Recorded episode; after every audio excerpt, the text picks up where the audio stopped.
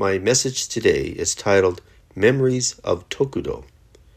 As I write this, I am on the airplane on the way to Kyoto, Japan, to accompany our group of 10 from the BCA who will be participating in an intensive 10 day retreat to receive ordination, or Tokudo, in our Nishi Honganji tradition.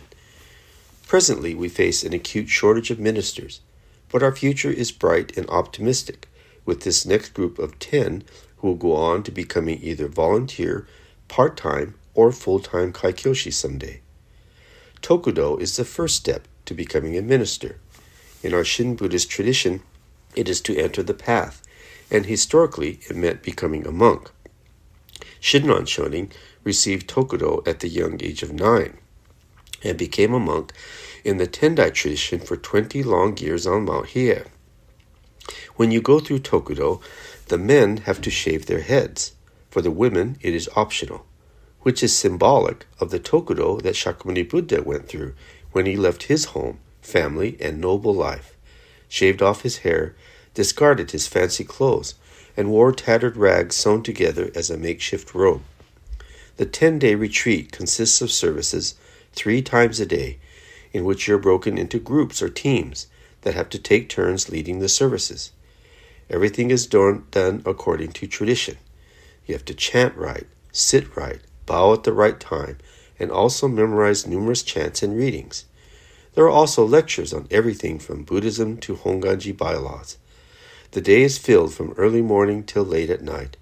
You have to wear the right robe for the right service and are given little time to change from one robe to the next.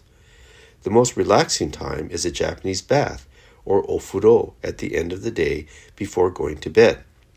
I am going with that group, not as a chaperone, but I will also be one of the instructors for our English speaking group. Tokudo is held at the Nishiyama Betsuin Training Center on the outskirts of Kyoto, and the services are done together with the Japanese Tokudo participants. But the lectures and classes are separated, with our BCA English speaking group having their own classes and lectures. There will be numerous teachers and instructors. When I think back to when I went through Tokudo, that was 42 years ago. Where have the years gone? I went through Tokudo with my classmates at Chubutsu, where I first went to school for two years in Japan before going to Ryukoku University. I didn't speak much Japanese at all in that first year, but my classmates at Chubutsu were very kind and helpful to me. Interestingly, while at IBS, I learned chanting from Reverend Kusada, who was an amazing teacher and chanter. Although I couldn't speak much Japanese, I could chant, which really puzzled my classmates. I remember it to be a grueling ten days, but after getting into the routine, it went faster as the days progressed. The culmination was the Tokudo ceremony, which was held in a special room at the Honganji. We received Tokudo from the Gomonshu. It was a most serene ceremony in a dimly lit room in the evening. We were given some ceremonial incense that to this day was one of the most indescribable fragrances I can ever remember. I am sure every one of us was moved to tears during that ceremony.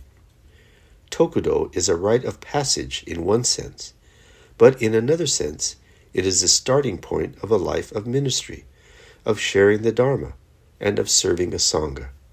For me, the ministry has been my life's work, and I've been privileged to have been able to serve as a minister this long. I love my work, and I wouldn't have traded it for a million dollars or anything. Now, I'm going to lead others who will start on their own journey, their own path, their own life and career as a minister. I only hope that they find it as meaningful as I have. Namandabutsu, Namandabutsu, Namandabutsu.